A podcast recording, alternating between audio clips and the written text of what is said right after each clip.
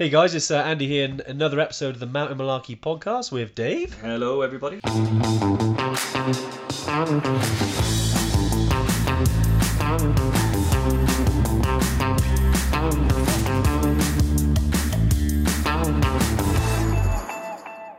Dave has got the questions up. and I've we- got the questions. Yeah, we're going to put Rosie under a lot of pressure today because she's on the phones. She is on the phones today, isn't she? Um, yeah, it's not Lauren today, it's Rosie. So yeah, we've got um, Am I like another Yeti. Um, yeah, come in, mate. Come in. Do I need to come in a bit? It's all good. Yeah, we, we're, I think we're on the right side this week I- um, because it, apparently it was mirrored last time. So yeah, we, we had a couple of messages saying, "Can you change sides?" Yeah. So we did. Uh, but yeah, if you just joined us, yeah, do let us know if you uh, you know if you joined us. Uh, give us a little thumbs up. Give us a hello. Um, Hello. Good to so, see who's coming on. Let's have a look, Dave. Who we got? um, hang on.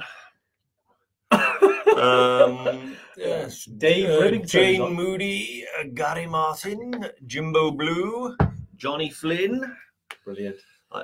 Yeah. Great to see you guys. Andrew, uh, we got Kelly. Kelly, we got Diane as well. We got Gary. Grace. Jerome. Oh, welcome, Jerome. Your first tune in. Nice to see Jerome. We haven't. Uh, He's on time today. Yeah. he's uh, he was late last week. Has Jerome been on every tune in, Jerome? Um, I don't know actually. It's a good point. Actually, Jerome, I think he's been away a couple of times, but he, he? wasn't far off it. Slacker. like, I'm here every one. You are actually. I, although we had we did miss one just for Christmas, didn't we? Yeah, man, come But, on, I need a break you know. And what's Marky V doing today? Multitasking. So we've got Tuesday student and Olympic curling. You know what? I quite enjoy the curling. Oh, I think I- it's so random. Winter Olympics, I prefer the regular Olympics. Do you? Yeah. Uh, I'm a bit mixed. I, I, I think it's because you know love for the snow and the ice and Yeah. and the cold. I think I, I really like the the Winter Olympics. I think more there's more crashes and more things go wrong in the Winter Olympics, Yeah. which always makes it more Also, it's scary. You know that what they call the skelt skeleton, skeleton. Uh, skeleton, skeleton yeah, yeah, when they go the, uh, down basically on like a, on a metal uh, like dinner tray, basically. It is like a glorified dinner tray, yeah. Yeah. Um, just we're, we're trying out some. Um, we got some new, not new tech, but we got a new microphone today. Just let us know if we're coming through loud and clear or a little bit quiet. Uh, obviously, we're, we're in the same room this time, so we're using some different tech. Yeah. Um, so let us know if we're kind of loud and clear. That would be really appreciated, guys. Um, and yeah, we are live, Mona. We are live. But yeah, it'd be great to just uh, let us know how we're doing, like on a one to five, five being the best audio ever, one being absolute rubbish. Where are we at on that on that on that stage? Here we go. We got Debbie loud and clear. Yeah. Great stuff. Jerome, all good. Great. Okay, let's crack on. We got um yeah, we got a lot to cover today. Um, but essentially when we were thinking, Dave, wouldn't we, about like what what we're going to talk about today, we, we we had a few different things, but recently we've had some questions around, you know, with groups and things like that, and Mhm. about, you know, what happens if um, you know, potentially we're a bit slow, or uh, you know, I, I, I kind of your questions around holding people up, and we thought, well, let's talk about pace and speed, um, you know, because it- there's we get a lot of questions around that, don't we? We don't recommend taking speed. Uh, but Yes. no, you are absolutely right. Yeah. Um, uh, just noticing everyone's saying five by five. Is the sound better than usual as well? Because we might stick to this new setup because I prefer it because I don't have headphones in. It is better. So Yeah, let me I know think- if it, let me know if it's much better um, than usual. Much. Um, we don't say those words. it's fine, it's fine. Actually, the mic we use is actually called a Yeti as well. So Yeah. we're, on brand with that. So. Yeah, but no, you are right. So Yeah, we yeah. we are on the cusp of pretty much the biggest uh, uh, season we've ever had in Yeah. the Himalaya. It's absolutely massive. massive. Um, and one of the things that's starting to come back is a lot of things that we answered a lot before COVID, but not much after, which is people's concerns around um, the speed of the trek and the speed at which they take place. Some people say they're fit enough and they believe they can do the trip, but Yeah. they no one wants to feel awkward and and and you know be the standout person in the group for the wrong reason. So they always have this paranoia and this worry about what if I slow the group down? What if I'm at the back? Will I be left on my own? Um, am I going to be the one that everyone's kind of waiting for? Um, And we want to kind of just tackle that head on and Yeah. Hopefully relieve some of those concerns because actually going slow is uh, can be a big benefit.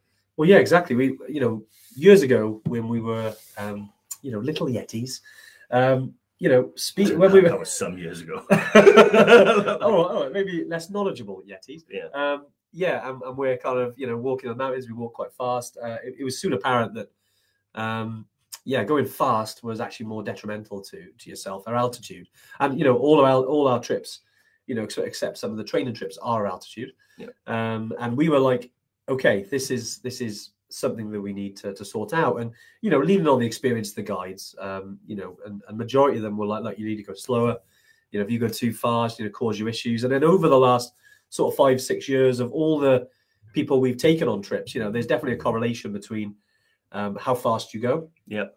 And how well you do. Well, you know, that generally the faster people the first couple of days tend to struggle when they get above five thousand meters. Yes, we've seen it. Um, you know, we've we've had uh, some friends of ours, you know, who, who, are, who are just you know fit and strong, strong people, and they're naturally fast uh, walkers. You know, maybe they're, they're, into their fitness already. Um, we've also had uh, triathletes who come on trips and they're you know they just they got that competitive kind of gene. You know, they they really want to go for it, but then a day or two in, we kind of pull them aside and say, look, you know, let's let's, let's hang on the back today. Let's chill out. Let's enjoy it. It's not a race. Um, because if you go and keep going at that pace, you're going to get sick. Yeah. Um, you know, and then luckily, then when they've got, you know, this never caused any serious issues, but, um, you know, we've certainly had people who have gone too fast and then, okay, right, we, you know, it's a question then of do you continue because, you know, you've obviously got symptoms Yeah. of altitude sickness. So, yeah, we wanted to um, kind of discuss that today around speed uh, because some of the questions we've had, like, I think one of the big ones was, you know, what happens if I'm too slow? you know, because it, it, it's a common thing, isn't it? I, I don't know, you know, all of you on here today. Um, let us know if you've had any stories around maybe holding people up, or you know, maybe in the UK doing some training. It's it's a bit slower than normal. You know, like how, how does that? How does it feel for you guys? And some of you have been to Everest or Kili or Machu Picchu or other trips already, maybe even Toubkal. Um, you know, what did it feel like from a pace point of view? You know, um, it's actually funny. Stu's on this one. Stuart, we, we trekked with Stuart uh, Stuart Elwood in um, uh, April 2019. Yeah, Stu, great to great to see you on the live, Yeah. mate. I hope all is well. Um, and I think Stu could probably it would actually be. I'd like to get Stu on the live because Stu is actually a very quick walker, isn't he? Very quick. I mean, Um, I, uh, we did, um, yeah, and I think suffered with altitude a little bit. To, particularly at like after base camp, a lot of people when Yeah. they start struggling with base camp realize they've, they've got to kind of empty the tank to get there. Yeah. And ordinarily really strong, like Stu's a much fitter, much stronger guy than I am. Um, we went to Ben Nevis together and had a pretty epic day doing the CMD, and he was Awesome. he was, you know, totally fine and far better condition than I was at the end. But one of the things that I think he struggled with, and I'm Stu, I'm speaking for you, so do correct me if I'm wrong. I don't know how. Just comment, shout, email. Um, is too too quick at the beginning of the trip, Hmm. and I've seen it a lot of people. Another guy I'll call out by name is um, the Great Bald Yeti, John. Yeah, Um, you know, many of you have been on the training weekends. Have actually met John. Um, Yeah, great he's, guy. He's been to base camp with me twice, and the second time he went, he deliberately went a lot, lot, lot slower because the first time he was like Stu, quick up the mountain, Yeah. fit. They've got the fitness, they've got the power, so they can go quick, uh, and a lot Yeah. of people can. That's the challenge. You see, it's not. It's not difficult to go slow when you're at high altitude. That's natural. Yeah. The challenge is going slow at the lower altitude. yeah. When And you it- can go fast. Yeah, and con- and stopping that and controlling that, you know, mindset of you know, I naturally walk fast. I like being at the front. It's a nice thing to do. Um, and John, yeah, big headache, and I think a Namche, and Yeah. the day after because he sort of ran up the hill basically. Second time he went, he hung at the back. And I always say to people as well, like Stu, he's ex forces. Yeah. Um, John, um, you know, I think he was in uh, Army Cadets. you know, not quite the same, but at the same. The Lauren. Oh yeah, we're having Legend. deliveries here. Oh, thanks, mate. I feel like Coffee. um Cheers. yeah, I lost my point there. What was I saying then? Sorry. The Um, coffee had to come, Dave. yeah. Right? So, anyway, going slow isn't an issue. yeah, yeah. Um, going too fast is. Um, And the groups, although they move a bit like a caterpillar, you know, they naturally stretch out because we're not all walking like in a line. They all come back together at lunch. They all come back together at the end of the day. No one's left behind. No one's left walking on their own. They always have a guide nearby for support and almost certainly some other members. Yeah. And. I think if you are really fit and strong and you know that you can push on and you know you can be first, well, you're not going there to compete. But one of the things you can do is use that strength to help the group. So hang at the Yeah, back, support some of the people that are struggling. You know, you'd be surprised. Just some conversation sometimes just helps, takes your mind off the fact that your legs are burning.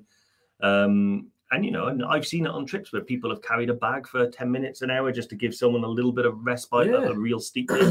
Um, and that's what we like to do, isn't it? And like foster the team spirit. Well, I think, yeah, at altitude. I mean, I know we're, we're talking about speed here, but I think one of the other big things is is your team, is is the people the kind of you know we're all responsible for ourselves, but you know when you're on a trip and, you, and you're there as a group, which is one of the reasons why we tend to have smaller groups, is to keep that kind of team camaraderie. You know, so it, it's although the guide the guide is there to help you and and the assistant guides and, and some of the porters as well. Obviously, the porters carry your gear, but as you get higher up, they're actually there to support you as well. Um, and this is on on all of our trips. Yeah. Um, you know, having someone next to you that can, you know, they might be quicker, they might be fitter, they might be stronger, but yeah, if they can, you know, give you, you know, even even a kind of supportive pat on the back. Um, I think it was, um, I think you were on a trip, maybe in October 2019 potentially, and there was um, it was a guy who uh, I forgot his name now, quite a big guy, really struggled. Oh, he- Adrian. Adrian, and you said that like he battled the whole way, but he said Yeah. the thing that what was it? The thing that actually picked him up was the pat on the back. From Yeah, someone it that wa- gave him that encouragement, right? Do you know what? I would love to get like someone like Adrian back on. Yeah. Because Adrian is um, he's a friend of my dad's, and my dad Yeah. said, you know, he's he's Adrian's a top guy, and he would he literally got to base camp. On the base camp day, it was almost like five Yeah. steps. Lean Really? over the poles, catch breath, five Yeah, steps, lean over the poles. And he literally said that at one point, one of the guides um, just walked past and literally just went, Mm. You're doing good, mate Yeah, and he didn't answer he didn't say anything but he said it was he said it almost brought a tear to his eye because it was just like Yeah.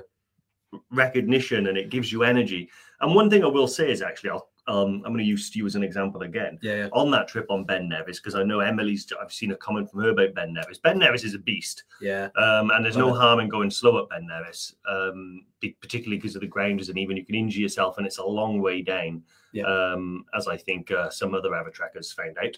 But Yeah. we went at the CMD, which is a ridge walk, and we went with um, another friend of ours um, who wasn't unfit, but I think just is quite short in stature, little legs. Going over those big rocks on the ridge was like really difficult. Yeah. And Stu actually hung back with her. He could have finished like two hours ahead of everyone, Yeah. everybody, but he hung back with her and basically just guided her around. And I think that shows the benefit if you are strong and you are helpful. And this person who's not on the live, so I won't call her out, did say, Yeah. yeah, you know, that really helped. The Yeah, fact that made the difference. It really made Yeah. the difference because Nice. And a lot of the time, I think he was just walking just slightly ahead or behind her, but just having someone there. Well, it's nice, isn't it, to have to know you got, you know, someone's got your back. Um, you know, and yeah, when you are, you know, probably of the, you know, you're not the fastest. I mean, yeah, I mean, I'm, I'm not the fastest in the mountains. I can be, you know, if if, if there's something happening or you've got to get somewhere for safety perspective, you know, you can get a move on. But I like uh, my my pace is is base camp pace, um, you know, which is slow and steady. You know, you, I I I big into my photography, so I'm always stopping and taking photos. Um, and you know, especially for any of our budding photographers out there, some people who I know we got a lot of ever trekkers that are really into their photography and uh, or videography, and you know, spend the time, take your time, stop for five ten minutes. There's no no worries about that. You know, we got enough enough people there to, to support you if you want to sort of hang back. And yeah, when you get higher, you'll have a better time. You Yeah. really, really will. Um, but yeah, you, you made a good point there, Dave. Like, you know, it is it is important from a group perspective. Um, you know, if someone is slower than you, um, obviously, you know, and I, I know we, we we don't get many knobs in our community, if any. You know, we, we we're rare we get any any sort of people that don't care for other people. You know, so I don't want to sound like I'm just teaching you to suck eggs, but essentially, yeah, you know, do do care for the people who are with you. Um, you know, and, and sometimes hang back with them. Um, you know, okay, if you reach, like for instance, I use Namche, um, you know, day two of the trek inside of the base camp trip on Everest.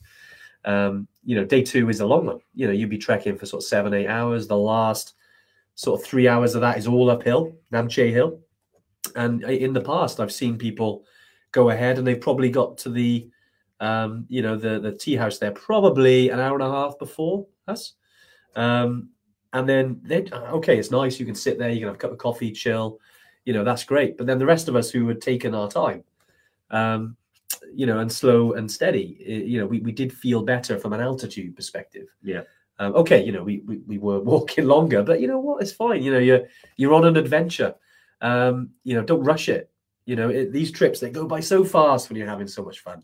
Why rush each day and get there when, when you just drink it Yeah. in, take it in, stop and chat to the locals? You know, um, it really does benefit you. And obviously, you know, I know we're talking about all these kind of things about enjoying it and taking photos, etc. etc. the point is, if you go into Everest Base Camp, you want to get to Everest Base Camp, right? The important thing is, so go slow. It will help you at altitude. Yeah. Um, and I know there's a lot of people on here. a lot of our um, people who join the Tuesday tune in to be on here a while. They probably heard this message a hundred times, but we want to keep saying it because, like Dave said earlier, it's our biggest season we've ever run coming up. Absolutely so excited. Uh, we like honestly, it's amazing. Yeah. we're very proud of it. Um, you know, but even if you know just that just that gentle reminder, just go slow, enjoy yourself. Obviously, keep hydrated. Um, but around pace, it's super key, and, you, and your guide will control that. They will say, "Like Yeah. you're going too fast," or um, you know, I think maybe hang at the back today. You know, they'll know how to manage it. But also, if you can control that yourself and do something about it yourself, and notice, okay, yeah, maybe I've got a headache. Maybe I'll take it easy tomorrow. I'll make sure I'm uh, kind of nailing my four liters of water a day. Yeah. And tomorrow I'm going to hang at the back and just chill and enjoy it, and yeah, see what happens. Yeah. I mean, and one of the things, uh, one of the examples that I often give as well is Yeah. that it takes eight days to get to Everest Base Camp. If you arrive ahead of the group an hour every day, which isn't that much, you know, Yeah. it can easily be done. Um, that's eight hours less you've had to acclimatize to the altitude you've reached. And I always say to anyone, if you think eight hours doesn't make a big difference, Yeah. Try going out for a long day's trekking with no sleep. you know, it Yeah, does make yeah. a it makes a big impact. And also the difference is is almost imperceptible. You might get away, well, you will get away with it on day one. Mhm. You'll get away with it on day two. Then day three, you might be like, oh, I feel a bit tired today. Yeah, yeah, just maybe the altitude. And then, you know, day four, day five, day six, Starts the and then all of a sudden you just you just run out of energy because the you haven't acclimatized properly. You've reached the altitude too quick. It doesn't mean game over, but it does mean less fun is to be had, and it's more of a struggle than it would have been. Hmm. Um, and you know, if you want to see strong, you want to see those people that you know do some training, get a good level of fitness, and then go slow at the beginning. When they get to base when they get to base camp and Kala Patthar, they're they're generally really you know powerful dudes. Then. Exactly, strong. Because altitude is challenging anytime, you know, uh, and if you can help that even, you know, five ten 10% just by taking it easy and taking it slow, then, then you know, you'll have a, you'll have a better time. Yeah. Um, I know I'm just, just pulling in some comments, Dave. Some, uh, some people asking about your hair. What happened? Uh, yeah, lost lost a fight, lost a lost a fight with a hedge trimmer, you know. Suits you, mate. Suits you. Yeah, no. Well, I, I used to have this kind of style before, like really short and kind of longer on top, but it got a bit too. It was left too long on top. So Yeah. um, on Saturday, I kind of like bunched it up and cut it with scissors, and I think I got away with it. Mate, looks cool. Um, I mean, once the sides go back, it'll be a bit, it'll be a bit, it'll be a bit, it'll be a bit nice. I know Yetis rarely have haircuts, mate. So uh, Yeah, no. Well, I haven't. you know, well, I, I generally have about two a year. You know, maybe Yeah. three if my mate's getting married. I'm gonna have to get like a haircut for that. So, so, my last haircut was when did you get married? November. Uh, yes. Yeah, so that was my last Yes, well, I haircut. had to check then. Yeah, That's a thing. but um, what do you think? Should we dive into some some cues? Are we ready? Yeah. There's quite a lot of questions on pace as well, so we can kind of carry on the theme. Well, definitely, there's a lot, and it's great. And any questions, guys, about anything? I know we're talking about speed and pace and things like that, and about you know group dynamics. Um, throw them our way. Would love to answer any of your questions. That's what we're here for. Yep. Um, and actually, the first one I know is, is is typical. It's about something else, but this is from Mark, um, and this was sent through earlier on email. I know today is about speed, but hand in hand in dealing with uh, goes hand in hand with dealing with altitude sickness. Do you recommend taking Diamox before or during our upcoming trip? So, yeah, Mark. I mean, historically, I mean, my my mindset has changed on this. Um, you know, just from experience and, and having seen Diamox work as it has, and completely like a game changer. You know, on on treks. I mean, you know, we we've seen it ourselves, and Mhm, I've used it on Kili. yeah, and you know, and it although you you probably you could have kept going and you would have been all right. You took could've. it just because it, it was kind of it helped, right? Yeah, because Yeah. the- and Andy's dead right. There, there was initial like we've changed our perspective when we first met and started trekking. We thought about Diamox like everybody does, Yeah. but there wasn't a great deal of information and lots of different views. So our experiences, our experiences informed our opinion now, Yeah, and that is that why not? It's a very, very helpful, very, very safe thing to take yeah, personally um i take maybe one or two pills before you go in the uk just to check your reactions Yeah, you don't have anything sure. really uncomfortable it's highly unlikely the Yeah. most side effects i ever had from it was like a tingling kind of here and in my hands and toes Yeah. Um and on kilimanjaro i remember saying to andy um as we were going up to lava tower yeah. i just Tough day. That. i'm not normally like normally I've got enough in the in the tank to kind of mid pack, you yeah, know. yeah, yeah. But I, I was really like hanging on to the back again. Wasn't stressing out that I was on the back, but I know that's not normal for me. Yeah. So I said to Andy, I'm not firing on all cylinders today. I really I don't know what's up with me. Yeah. Um, and when I got to Lava Tower, I noticed I was a bit dizzy. Um, and I just uh, well, as we got back down then to the next camp, which I think is Barranco, Barranco Camp, yeah. I thought Beautiful um, camp. I felt a lot better, but I thought, do you know what? That's like the first little sort of warning sign that I might not be acclimatized as, as well as I would have hoped. So I took Diamox, half a pill in the evening, half a pill in the morning Yeah. for the rest of the trip until I got down. And those symptoms and that feeling never Mm. came back. And I've got to attribute it to the Diamox. And who knows? I may have carried on and been fine. Yeah. Sometimes altitude does that. You feel a bit rough and then you feel better and you don't feel rough again. But I really wanted to reach the summit of Kilimanjaro. And I Yeah. and I, I remember talking to you in the tent Yeah. and you were saying, Well, Dave, you know, if your knee was really hurting, Mm. would you think twice about taking an ibuprofen? Exactly. If you had a headache, would you think twice about taking some paracetamol? They didn't want to risk not getting the summit, right? That was- Exactly, That was, yeah. the biggie, wasn't it? And you know, it, it's my first time on Kilimanjaro. Yeah. It was my first time heading to the summit, and I wasn't going to take any chances. And any marginal gains that I could get to help me up there, that's fine. Yeah. Um, none of us are going up there alpine style. You know, Yeah. we've got porter support. So you're not going to get drug tested up there. You know, exactly, exactly. So my advice would be to answer your question more specifically. Uh, try it before you go, just to check, and then when you're out there, I generally proceed with it, but not. I don't start on it. Yeah. Um, and then if I start to feel like I'm a bit unwell, I'll talk to my guide, um, and between us, then I'll decide whether I should take Diamox. The other way, which is the way my father took it uh, on the second trip, was he started as soon as he got to Lukla. So he did half a pill at Lukla in when he arrived, then half a pill in the evening, and he carried on taking them till he got down. Both ways are perfectly fine and acceptable. Yeah. It's about your comfort level. Um, either way, our guides will have it anyway. So even if you don't have your own, our guides will have it in their bag. Yeah, and it's it is because we're talking about two different ways there. You know, do you start at the beginning of your trek or do you take it as a reactive thing? You know, when you start to get symptoms, and you know, historically, I'd say ninety percent of people tend to take it reactively.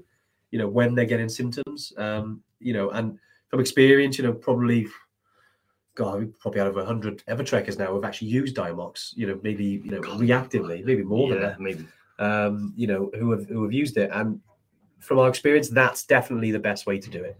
Yeah. I think you know, it, like personally, and, and our recommendation. I mean, we always, especially because this is this is a drug at the end of the day. You know, have a chat with your GP or a, a travel like Nomad Health Clinics, for example, um, and they'll be able to advise, um, you know, give you advice from the professional standpoint, but from an experience point of view, I always say, um, and we always suggest using it reactively. But like I said, if you do it the other way, and we've had ever trekkers who've done that, it's also worked. And um, Rosie, if you could post a link, I can't see if you've done it already. Sorry for the Diamox Oh yeah, blog. good shout. Good it shout. tells you what it is, what it's made of, how it Yeah. works, um, and some of our experience on it. Um, there's an interesting question here, which um, I think I'd like. I think I'd like to tackle. That was perfectly timed. There, I know, actually, right? I'm not going to lie, I let a burp out there from the Diet Coke as you coughed, so I think I got away with it.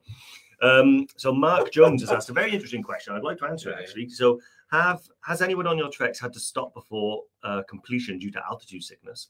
Okay, Um, yeah. Or has anyone ever had to be left behind due to altitude so the rest of the uh, expedition could complete their trek? So the first question is yes, people have turned around um, and joined Chopper Club and got back down the mountain due to altitude sickness. Yeah. However, the language there, I just want to correct. We've never had to leave someone behind so the rest of the group can go on. That's never the priority. Each of you are treated like individuals when they're on there. And if me and Andy are both on a trip together, Yeah. and I'm continuing, but I'm slow, there's never a point where the guide will say, Dave, Andy's now my priority. We got to get him to the base camp. You you can't go because you're not quick enough. However, if I'm feeling unwell, if I'm really struggling to to to get up and do the walks every day, Yeah. and um, not just that, but if there's a combination of symptoms, like if I've thrown up, if I've got a really bad headache that makes it difficult for me to see and walk, if I'm feeling dizzy, um, the guide may have a conversation with you and say, listen, you know, I'm a bit concerned about Yeah. the altitude sickness you're experiencing. Um, and then a decision is made in your best interest, whether it's not to hang back and then gradually walk down, or in in an emergency case, we chopper you down. Um, so yeah, it has happened. It's a very Yeah. small percentage, to be fair. We're really good um, with our acclimatization plans. Our guides are the best in the business. So generally, um, if it's Everest Base Camp, we have something like a 95% and above success rate. Yeah. Um, the, and we did do a podcast episode about the 5% that don't make it. Yeah, Was- that was- was that the one my dad was was with, on? with your old man. Yeah, yeah. yeah so have a listen to that because we do talk a little bit about the um about why that is what happens yeah. to those five percent some of it's about what we've talked about today going too quickly not acclimatizing well and Some of it's bad luck as well. Yeah, yeah, You know, so- anything can happen at any Get- time. You know. get the uh you know the uh, nepalese napalm as we call it Yeah. which is you know stomach bug you might twist an ankle there's there's anything that can happen to you on a hill in the uk can happen to you on a hill out there Yeah. Um but no we've never left anyone behind so the group can go ahead Yeah. never ever happened No, we, it's always you know we obviously make the best decision for the for the group. Um, safety always always number one, um, and and the guide. although some people will, will kind of you know say uh, you know I have to go on, I have to go on. If if you're ill, you know we have to, to kind of manage that. And you know we've I've had some difficult conversations with people because they're they're really ill and you know they need to get down. Um, you know there were some tears and you know but as I said to her and um, you know, thankfully we, we got back to Kathmandu and you know it was it was touch and go. So we had to make sure we had got it down and you know difficult conversation at the time but life is more important than getting to these places sometimes. Yeah. you know we've and, and as Dave says very small percentage but you know naturally if you go into these places not everyone gets to um, you know uh, the summit. Not everyone gets to, to base camp that being said most people do and if uh, you know we're talking about speed today you stick to the speed oh, I sound like stick to the speed limit. But no, if you uh, if you just take it easy, drink plenty of water, you know, keep as positive as you can, enjoy yourself. Hope you know, luck, bad luck can happen. You know, people get dodgy bellies and have no energy. People can get altitude issues. You know, we have. You know, we've been there like loads of times. Uh, guides still get altitude sickness. Yeah. You don't think you don't see it as a weakness. Anyone can have it at any time. Even the best mountaineers in the world can get it. Yeah. Um, you know, like anyone's taught Nims, Nims has had it. You know, we- anyone can get it at any time. So don't see it as a weakness. Just see it as, okay, you know, w- w- let, us let's go through what I've been doing. Have I been hitting my target of, of four, um, you know, four liters a day? You know, how fast have I been going? You know, what's my body like? You suffering with any viral? You know, there, there could be other stuff that could be influencing it. You can know, really happen. Uh, um, the virus thing is the thing, is You pick something yeah, up in town, exactly. Yeah, and normally you would shake it off. You might not even notice, but altitude exacerbates it. But also, one of the things I would say, and I, I do try and say this, there is a very difficult mindset to give people until they've actually been there yeah, and done it. But I would say that, you know, you've already won by getting on the plane and going out there and seeing the Himalaya. yeah. Like Everest Base Camp is just an X on a map Yep. That we use as a convenient excuse to trek in the Himalaya for 11 days. Um, and although it's a little bit different if you're climbing a summit like Kili or, or something like that, there's so much more to experience than the hour or so you spend on the top of the mountain. And it doesn't necessarily mean it's over. It means you lost Yeah. round one. Well, you didn't lose, but you know, you're down on points. My dad, for instance, has been to base camp 1.9 times, 1.8 times yeah, because the first time he got point he got point eight of the way there. Um, and I've said it before, you know, he turned around at Lobuche and then walked back. Um, and then went back two years later, addressed a few things that he did wrong. One, he took Diamox. Yeah. Two, he trained a little bit before he went there. Um, and those two little things, along with the experience, made the difference. And the second time he made it, it was easy. Well, easier, a lot easier. Yeah, you had a better time as well, isn't it? Because Yeah. you, you can you can you can battle on. You know, you can battle on with these things, but sometimes you want to enjoy it, right? You want to enjoy this experience. And I think he, he although he loved the first time because it was the first time, from an altitude perspective, he enjoyed it better the second time. Well, yeah. Well, I mean, I think in the first time, I would say like it was an experience, Yeah. and enjoying the experience might be too Yeah. strong a term. I think he's grateful for it, and he's glad he did it. Um, but he was cold all the time because that's another thing. When you struggle with altitude, you feel cold a lot um, because there's less oxygen in your body. And he was tired and couldn't sleep and lost his appetite completely, and all of those things then accumulated to the point where he turned around and walked back. Um, the second time round, he wasn't so cold. He kept his appetite. He had plenty of oxygen in his body. There was no concerns. And although we walk slow, I mean, he he- he has a he is the pioneer of mountain pace. Like when you walk with my old man, we do often say that there's a type of moss that only grows on the back of ducks. Um, you know, if he's if he's on a particularly steep hill, you know, vines will start growing up his legs from the ground. That's how slow he is, but he doesn't care. You know, it doesn't matter. right, we got uh, questions are flying in, guys. This is awesome. Uh, Rosie's uh, sending them through us. We got them on a, a little WhatsApp. Much easier this way, isn't it? Uh, yeah, if you were with us last week, yeah, we um uh, we were kind of trying to do it ourselves and gather the questions. It's definitely uh, a lot easier having another Yeti with us. Um, but yeah, just going through some of these questions, then I want to tackle some of them because a few of them have mentioned around obviously around pace, which is what we're here to talk about, um, uh, but also around like what happens if someone like gets ill. I know we briefly touched on it. I think um, uh, Dave Rimmington has, has a similar kind of question, really, to what Mark Jones ha- um, uh, mentioned, but you know, I mean, Dave's words there. Um, and hey, Dave, uh, yeah, if you go man down for one day, sickness or injury while trekking, is there scope to catch up with your team on the acclimatization days? So, yeah, I, I can't remember that actually happening. Like as Dave said earlier, we kind of, although we manage you individually in terms of how you're feeling, we operate as a team. You know, we've we, we've never had to leave someone behind as such. Um, you know, we've had, um, for instance, if people get evacuated, one person gets evacuated, the rest of the team goes on. That's happened. Um, we've had some people who have literally got halfway. I mean, I use base camp as an example. Halfway up to Everest, they haven't got altitude issues. They've just changed their mind. It wasn't for them. Uh, one lady, I think, um, you know, she she really missed her kids when she was away, and you know, but she was happy to walk down. So we did then, um, you know, have an, an, assistant guide to walk her all the way back to Lukla, obviously with the accommodation, and then the rest of us carried on. So things like that, you know, we do manage it quite dynamically like that, but we kind of with the acclimatization days, I mean, there, there is scope if that ever happened, but we've never done it before. And I think Dave, I think you'll you'll be you'll be fine, mate. Knowing knowing Dave, he'll be Yeah, uh, he'll yeah. smash it. I- I'll be okay. Uh, if he's as good as uh, trekking as he is with Photoshop, he'll be uh, he'll be he'll do just fine. so I do love um, I do love some of the pictures that Dave creates. He's amazing. Yep. Uh, right, Dave. What else we got? Because uh, yeah, we got quite a Um, few to get through. haven't So yeah, there's a couple of one. I've had Yeah. a, a message from Rosie, all in caps. Uh, done the Diamox article already, so Oh, I think I'm going to share that. she has. oh, Um, she's put it up. There we go. Yeah, she's on yeah, it. so She is on it. Well she's- done, Rosie. Yeah, she's shouting at me. Um, yeah, Rosie shakes me more than Lauren generally. So she's probably laughing out there. Yeah, hash, hashtag bring back Lauren. I'm joking. Um, right, so uh, let's have a quick interesting one. So, sort of a question on pace. This is Emily. yeah, yeah. Um, I think I spoke to Emily. hey, Emily. Name sounds familiar. I can't thank you. Um, yeah, let's just say, yeah, I think I did. Oh yeah, it says in the question. Yeah, brilliant. Hi Emily. Um, let's just say one had a goal to reach the top of the world. Yeah. Um, do you guys have any plans put a framework in place? Um, you spoke to me about Aconcagua planning in 2024, but beyond that, uh, What's next? the answer is yes, 100. percent It's on our it's on our sort of to do list. Um, I'll be honest, it's like a whole different industry to what we're in. So there's a lot of effort and work and framework that what you mentioned there needs to be built in order to do it correctly. Obviously, because it's a very it can be quite a dangerous thing, and we want to make sure we do it right. Um, we talked about the 95% success rate. Well, actually, we've got a 100% success rate in terms of Yeah. bringing everyone back alive. Um, we want to keep that. Um, so, yes, 100% we will be looking to do it. It's a personal goal of both mine and Yeah. Andy's to do it.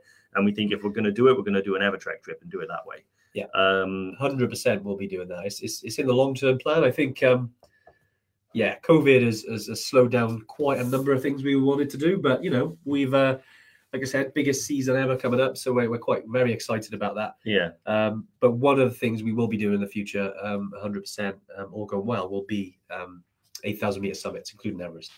So yeah, um, Yeah. just uh, you know, get us, let's nail that Aconcagua first, Emily, um, and then yeah, I think by then we'll certainly have more of a, well, definitely we have more of a plan, Yeah. if not dates. but yeah, we'll definitely have a chat about that. It's um obviously a, it's kind of I know obviously we, we, we go to Everest Base Camp, but the, the climbing part of it is like a completely different industry. Um, you know, but we've got, I mean, part of the team we use um, in Nepal, like a lot of our guides have climbed Everest. Yeah. They've climbed other, um, you know, 8,000ers.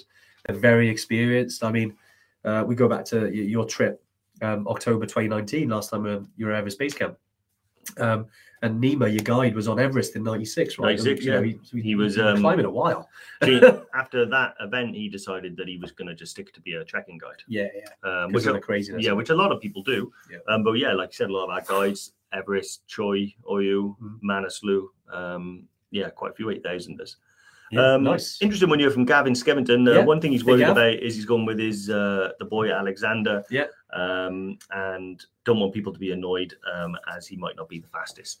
Uh, Gav, don't worry about that at all. ever. Yeah. Um, and I think you'll be surprised. Um, the, the the groups, and this is this is exactly the type of question why we keep this is- revisiting the subject and why we'll continue to revisit it because new people are watching these lives on Facebook and the podcast and what have you, and they they might not have heard the answer. No one um, ever gets annoyed with the pace of the group, to be honest with you. There's no pace that's too slow as long as you're making progress up the hill. Yeah. Um, there is a pace that's too fast. Um, and basically, you're not out there to compete with anyone anyway. And if anyone is going too fast, they're more than likely to be tapped on the shoulder by the guide and asked to slow down. Um, I've never seen a guy tap someone on the shoulder and tell them to speed up. Yeah, I've Yeah. very. I, I, I, I gotta, I gotta be honest. I've seen people who, who weren't part of our group being told that. Um, you know, it wouldn't happen on our groups. No, No. chance. No. It's just, yeah, it's just just counterintuitive Well, to what you're doing. You know? I mean, and also people are on different itineraries. Like our itineraries Yeah. are built so the the distance that you have to go from A to B every day is doable within quite a long period of time. So you have more than enough leeway to be able to take your time and get to the top safely. Yeah. Um, so yeah, don't worry about that. He'll be absolutely fine. He'll love it, and I guarantee we won't be the slowest in the group. I guarantee that. and I, I love Bry. Bry always brings the humour. Love it. Uh, pretty fit for my age, but I was uh, tail end Charlie at the back, uh, helping others. Best party is at the back. Yeah. Absolutely, Bry. That's um good mindset to have, that isn't it? Yeah. love it. Um, uh, Jerome, uh, Jerome. how how slow um, do you have to be before you're advised to go back down by the team leader? Um, I'll be honest with you, slowness is only one aspect of Yeah. it that they'll consider. If you're going slow, but all other things are fine, Yeah. they'll never ask you to go down. You know, they might give you the encouragement and the push you need in order to not arrive back home in the dark, for instance, on the longer days like base camp. Yeah. But at the same time, um, being turned around and being sent back down is never based on just pace. It's based Yeah. on a number of different things. So your oxygen levels, for instance, that's an Yeah. indicator. It's not, you know, Not like always. I, could have higher oxygen levels than Andy, Yeah. and yeah, I could be feeling a lot worse because, and then there's headaches, sickness, Yeah. um, you know, dizziness, um, lots of other different things that they factor in before they actually decide whether this person's able to or not. A big one usually is if you're throwing up. Um, because as soon as you start to throw up because you don't feel well because of altitude, you're going to pretty much stop hydrating. Yeah. And if that's a con- if that's something that's going to happen, then generally speaking, you know, um, it's time to you know knock on wood and, and head back down. Yeah, and that's you know, there's there's more things here. We're taking away from speed, but when it, oh, excuse me, when it comes to altitude, certainly there's other symptoms that you would, you know, it doesn't really. It's not like a light. It doesn't just switch on. There's things that build up to it. I mean, because we did have a question, and sorry if um, I'm just trying to find it now. I think someone would say, oh, here we go. I think it was from Sophie actually. Um, here, Sophie, Sophie Dracott. As a beginner, how would you spot the initial signs of altitude sickness versus poor fitness? Very good question. Yeah. Very good question. It's not one we've had before, actually. But essentially, when you're altitude, there's going to be things that will happen. You can't get away from it. You will start to, I mean, uh, you know, you might have a headache. Um, that can be changing pressure because you, you're going, you know, you're going up quite high. Um, you know that that will happen. You know, you might have maybe in the night, you know, you, you maybe your heart rate will go up, and you're like, geez, you know, especially if you've got a smartwatch, you'll see that your resting heart rate can, can go into the 80s and 90s, quite common. Um, so those things that, that naturally will happen because your body's adjusted.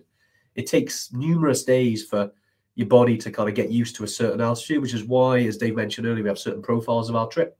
Most of the time, they'll they'll be and, and we're always kind of um, almost restricted by the geography of the landscape, but most of the time we can build it in. So in Nepal, for example, um, on Everest Base Camp, what we usually do is called a hike high, sleep low uh, method. It's quite well known. It's been used for, for donkey's years, and essentially means that if we're, you know, if we're increasing al- altitude, um, then probably the next day we'll, we'll try and go a little bit lower, especially with acclimatization day. When we're in Namche, for example, Namche Bazaar, which is 3,300 meters, on the acclimatization day, we go all the way up to like three nine, almost at three nine, and then come back down and sleep there. So your body has had enough time. You know, we usually stay up there like 15 minutes, you know, sometimes half hour, an hour, depending on how the weather is, how the group is. And then so your body will go, oh my God, I'm at a new altitude. And then you come back down, and then it'll feel easier where you were possibly struggling earlier on that day. because then your body has, has got used to a new um, a new new altitude. So we do that. We, we do that on all of our trips. That they're, all with with that in mind. It's all about acclimatization. Um, obviously, we want to go the nicest scenic route, but it's all about acclimatization. Um, you know, and yeah. So if we're going into like altitude sickness, so there's especially on Everest Base Camp, there's you know there's certain things that can't happen. Um, uh, you know, it, like that would happen potentially if you're climbing Everest. Um, you know, like we've got a high altitude pulmonary edema, uh, which is with your lungs, and that's fluid on the lungs. Sometimes that can happen. And there's HAPE, which is high altitude pulmonary edema, which is basically um, you know swelling the brain essentially. HACE, sorry. You what did, did I HAPE, say? you did HAPE twice. HAPE twice. Let's not get HAPE twice. Yeah. uh, so you got cerebral edema, and then but the, that won't happen on an Everest base camp trip unless you're very, very, very, very lucky. Mainly, you'll you'll you'll start to feel a bit nauseous, feel a bit sick. Maybe you'll lose your appetite. Um, I lose my appetite quite a lot at altitude, and, and then puts you off the food, and you might feel then a bit sick. Um, you know, you'll get severe headaches if you've got um, uh, quite bad altitude uh, sickness. Um, you know, and some people they uh, their, their face gets a bit puffy. Um, maybe they're, they're basically retaining water, which is not a good sign.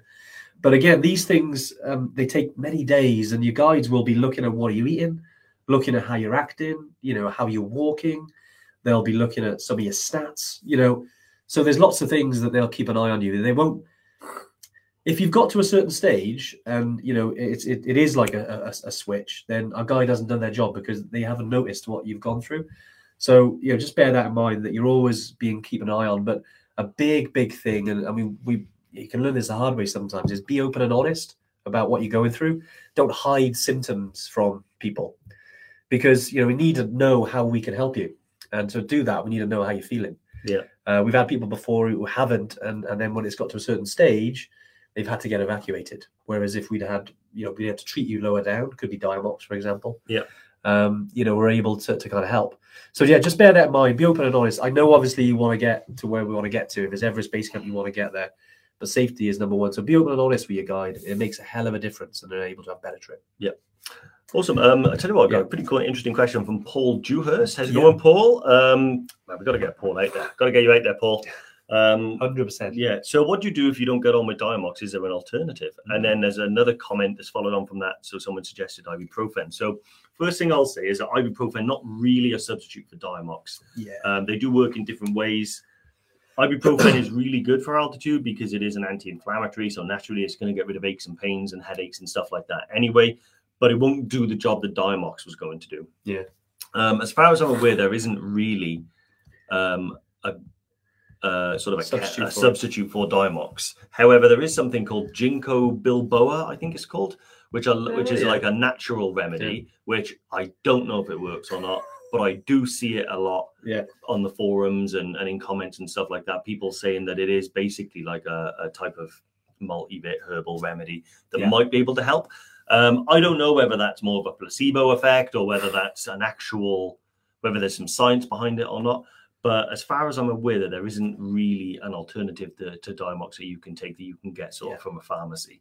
Um, so the idea would be, um, you know, Diamox or no Diamox. I'll be honest with you, like with Everest Base Camp. So I've done Everest Base Camp four times. I've never needed to take Diamox on the Everest Base Camp trip because it's a little bit different to Kili. You do gain your altitude more gradually. Yeah. Um, you know, and the the the time that you spend and those acclimatization days that you have are really, really effective. It's not really doable on Kili. We do kind of do it, but it's not as straightforward because we haven't got like the little villages and stuff that we're stopping at. Yeah.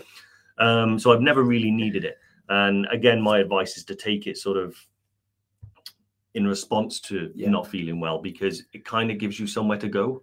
Um, it gives you more steps. So uh, first of all, you know, you want to make sure you're hydrated. That's rule one. If you stop drinking, Yeah. um, you stop acclimatizing. So four to five liters of water a day. Then, if you're still not feeling quite right, you can talk to your guide about it, and maybe you'll go into Diamox, um, half a pill um, in the morning, half in the evening. And then, if you're still feeling a little bit ill, you can maybe up it to a full pill. And then beyond that, then is obviously when we start looking at why you're suffering those symptoms and, Yeah. and make a call. Yeah, um, yeah, nice, mate, nice.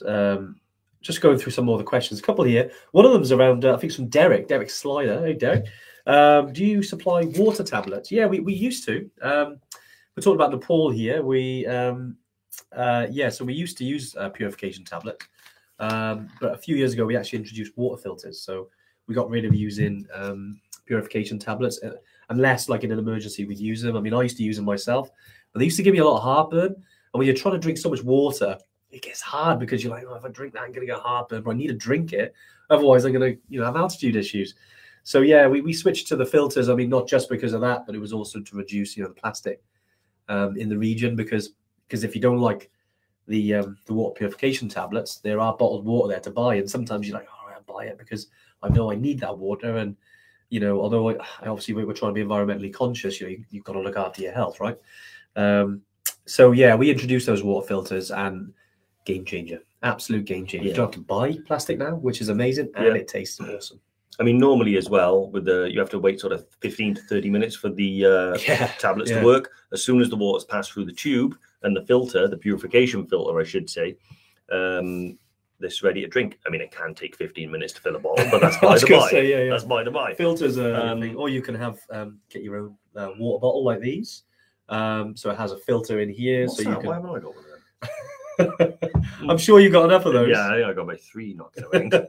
um, great no, questions. Though, great they questions. are really good. Yeah, yeah. and um, yeah, when we say filters as well, we do mean purification filters, yeah. Yeah. not um, you know, not Brita.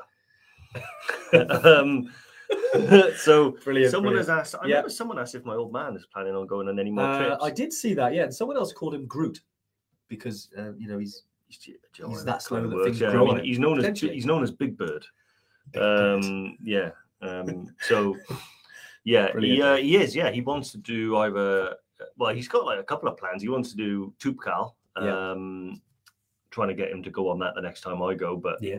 And uh, he's also uh, an interest in Annapurna, but he loves the Everest region and he wants to explore more there. So I yeah. think he wants to do Gokyo or three, Gokyo three, Valley, three passes or something nice. like that. Um, so many um, places to go, right? so many places. Um, I, I, got a question from Dave Ribbington again, but I think this was around um, anyone using O2 phone in Nepal. Did you have any connectivity issues? Um, I know, yeah, uploading content. Yeah, so when it, I haven't used. Uh, firstly, I, I, I, I answered your question. I want to answer your question because I haven't used O2 over there. I'm with Vodafone. I know a lot of. Um, I don't know many people who've used O2. I don't know you're on Vodafone as well, you? Yeah, I was on E. Um, but it's it's not very good out in in the Everest region. The one thing you can do though is the Everest link, if you want to upload, um, you know, videos and things like that. I mean, just it is a bit. It can be a bit sketchy. Sometimes it's amazing, and um, I think you you mentioned this last week. So Everest link is essentially when you get to Namche, you can buy them, and uh, you can have Wi-Fi all the way up to uh, I think it's Gorak Shep. Uh, and you just basically a scratch card. It gives you a login, and uh, yeah, it is. Um, is very useful. Uh, I remember, you know, trying to for Evertrek trying to upload some content whilst we were there. But the thing is, it's not always working. So just, just bear that in mind, you know, yeah. uh, if you're trying to do it. Some people do get a local SIM card and a local phone, which does help, better signal. But again, you know, a bit of a pain. Um, some, especially if you're if you're kind of using some of the local SIM cards, some of the people that you get them off want your passport, and it's quite expensive. So, yeah, um, if you do want one, um, you know, you can. You know, some of the guys uh, in Kathmandu can help. Mm. Um, but I'd say the Wi-Fi is probably the best bet, mate. Definitely. Interesting thing from uh, Andy yeah. Corner there that said when he did Machu Picchu a few years ago, his guide let him smell condor pee pee. Um, wow. I don't know what it was, but it made you feel a lot better. I just want to say if by smell you mean sniff, and if it was powdered, we don't offer it on our trips. um, other than that, yeah, don't know what it is, mate. I'll look it up. I mean, I'm assuming, you know, it's got to be good stuff as well. Uh, well, there is. Yes, that's quite interesting. We're, we're, we're talking about. Um, we're always always looking at new routes and things like that. I remember we were talking about the Condor yesterday. Um, in, uh, soon, soon, soon in Ecuador. Um, uh, in Ecuador, we got something. Yeah, so I know you mentioned um, Machu Picchu there, but yeah, in Ecuador they have some condors. Um, oh, it was Diana that asked about my dad. Awesome, Dan. And Tamrin, what? You've just turned up. You're going to have to click rewind. Yeah, you're going to have to click rewind and just uh, at the bottom of the thing, just scroll all the way back to the beginning, yeah. um, and then you'll get it. And just let the like let work or whoever know that you know priorities are in place. Um, so we just had a message from Helen Ambrose about Maindel Oh, yeah. Boutons. Meindl Bhutans. Um, just had your first little walk in the Meindls and they rub a bit around the ankle. Haven't worn proper walking boots for years. Persevere. Um, I'll be honest, I've never experienced it with them before. Yeah. Um, any rubbing. So one thing that you can try and change is the way that you tie your laces. If you're trying them in a conventional way, Yeah. um, just by working your way up the boot, crossover, crossover, crossover, tie at the top. Uh, sometimes that can add like pressure in different places. Um, there is a video flying around where I demonstrated how I tie my boots, which puts um, the tightest knot sort of lower down on the boot. Um, so it kind of holds your foot in place but doesn't rub that much. Another thing to try is what socks are you wearing? Um, sometimes, you know, if you've got like low socks or thin socks or not, or Yeah. not like merino wool, um, you can get some pressure and stuff like that. So I would highly recommend merino wool socks. Yep. Um, they can relieve the pressure as well. And sometimes uh, changing the insoles because I'm not that fussed on the insoles that come with them. It's basically like a bit sheet of A4 paper. Um, and the insoles change everything. They change the way your boot functions because they change where your foot sits, everything like that. So try the um, uh, Superfeet uh, Trailblazer insoles. Yeah, they're very good. Yeah, very, very good. They're not the cheapest, I'll be honest with you. Um, for an insole, they're like 40 pounds, but I bought them and they work marvelous. So try those techniques the lacing technique, the uh, socks and insoles. And if it doesn't work for you and you're causing you problems, it might just be a case of those boots are not for you. Um, welcome to the world of boot buying, I'm afraid. I've uh, gone through about 20 pairs trying to find a pair that doesn't bother me, but the Meindls I know are very good. So yeah, I would say persevere. Nice. Just reading some more of the comments. here. here's a cocoa tea was superb. Yeah, I've heard um, uh, cocoa tea, coca tea. Um, uh, in Peru, they use coca to help with altitude issues. Very Yeah, interesting. They, carry it in a gourd around their neck. The leaves. If it works, if that's what they use, and if it's allowed, you can get you can get loads of them where I'm from. Newport. Jesus, Refined though. refined. yeah. let's uh, let's not promote that. Um, brilliant. We've um, yeah, I, I think our wonderful uh, Rosie has also put some useful links in for some different um, altitude sickness things. So I know we're going back to a couple of questions earlier, but um, just a reminder: do check some of those articles out um, on our website. I think we put the links in the comments. Question is though, Um, can she find the video of me tying the boots? uh, that is going to be a That'll, that'll be a, that'll be a tricky one, but It's I think Rosie can do it though. Rosie. It was challenge Rosie. Don't she's don't listening. help her. Rosie can do it. Rosie can do it. I'm not sure. That's a difficult one. A while back, Dave did a lovely little video of how to, how he ties his shoelaces, shoelaces, his bootlaces, and um, became very popular. But yeah, um, if uh, Rosie can find that, she can hear us. Um, yeah, definitely try and find it because that is a brilliant Yeah, I, it might be on Instagram. Maybe post a link to the Instagram. yeah, it could be. We'll have to double check it, won't we? But um, That's the only hit. That's the only hint I've got. Is that the it's only one I know. Um, well, look, I, I think I know we've covered a lot now. I know we've um, we've kind of gone through most of the questions. If you have missed any questions, do let us know. I've got something I want to say. Um, go on, Dave. Yeah, this is important. Okay. So yeah, well, I'm preparing everybody's trips now Oh. for the upcoming uh, Nepal Good season. Dave, Good point. Um, now this goes out to everybody and anybody that might be hearing this that's going on a trip um, between February, March, April, and May. Yeah. Um, if you haven't done already, please let me know um, your flight details. Send me a copy of your passport, insurance, all of that good stuff. You can upload it on the members area or you can email it to arrivalinfo at evertrek.co.uk. And um, it's very important that I have that um, as quickly as I can. And I'm not afraid to annoy people by emailing them either. um, so, yeah, check your emails and drop me a message if you can. It would be very helpful. Yeah, great stuff. If you do see any sort of emails or uh, notifications like that, especially if you're using the Vamoos app, um, we've been uh, working on some notifications that um, you know can remind you before certain times. Um, you know, especially around this sort of information. Um, and as you can imagine, biggest season ever. Um, know, we've got a lot of information to kind of um, uh, to kind of sort out. Uh, so yeah, if you can send them, that would be awesome. Um, one final thing as well, we've got in a couple of weeks, we've got a winter skills um, that is coming up in North Wales. Um, I've heard there's some cold weather on the way as well. Um, yeah, so we're really excited about that. But there are some spaces. So um, yeah, Rosie, if you could put the link in the comments, um, that would be great. Um, just so we can get that. Um, if, if anyone wants to book it, I know I realise I do need to plug that in. Um, but yeah, we're going to have to finish up now. But yeah, it's been great. Um, I hope you've enjoyed today. Dave, any any final thoughts? Uh, yeah, uh, I put a post out on uh, High Altitude Evertrekkers, and I'm going to make an Evertrek uh, adventure playlist. Yeah. Um, I will be creating it as soon as I can. Um, but if you have any uh, suggestions for songs that you want on there, doesn't have to be specifically mountain related. They could Yeah. be songs that motivate you, songs that inspire you, songs you like to listen to in the hills, songs you like to listen to on the plane and the journey, songs to get over the return post, uh, the post trip blues. Um, yeah, Nice. let me know. That'd be awesome.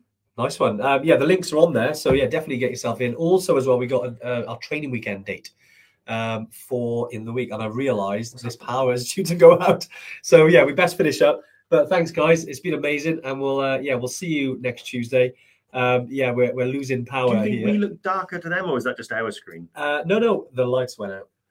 Which are Oh, plugged in. okay. So we do look. Sorry, yeah, sorry. I yeah. know, literally, this is hilarious, isn't it? We we haven't got a power here. Any minute now, it's gonna be plugged in and um, Gone. but yeah, I hope you found it useful today, and we'll uh, we'll see you next Tuesday. Take it easy. Bye. Awesome. So I hope you enjoyed the uh, another episode of the Mountain Malarkey podcast. Um, yeah, that was something a little bit different, wasn't it, from the Tuesday tune in? But I hope you enjoyed it. I must say, you were brilliant on that episode, Ant. thanks, mate. Thanks. Now, if uh, if you've enjoyed it, don't forget to leave us a review and subscribe to the podcast. Um, you know, all these uh, podcasts we put together, the episodes, trying to reach as many people as possible. And if it's helped you, leave us a lovely review. Um, and yeah, we'll see you again next week. Yeah, all the best, guys. Bye.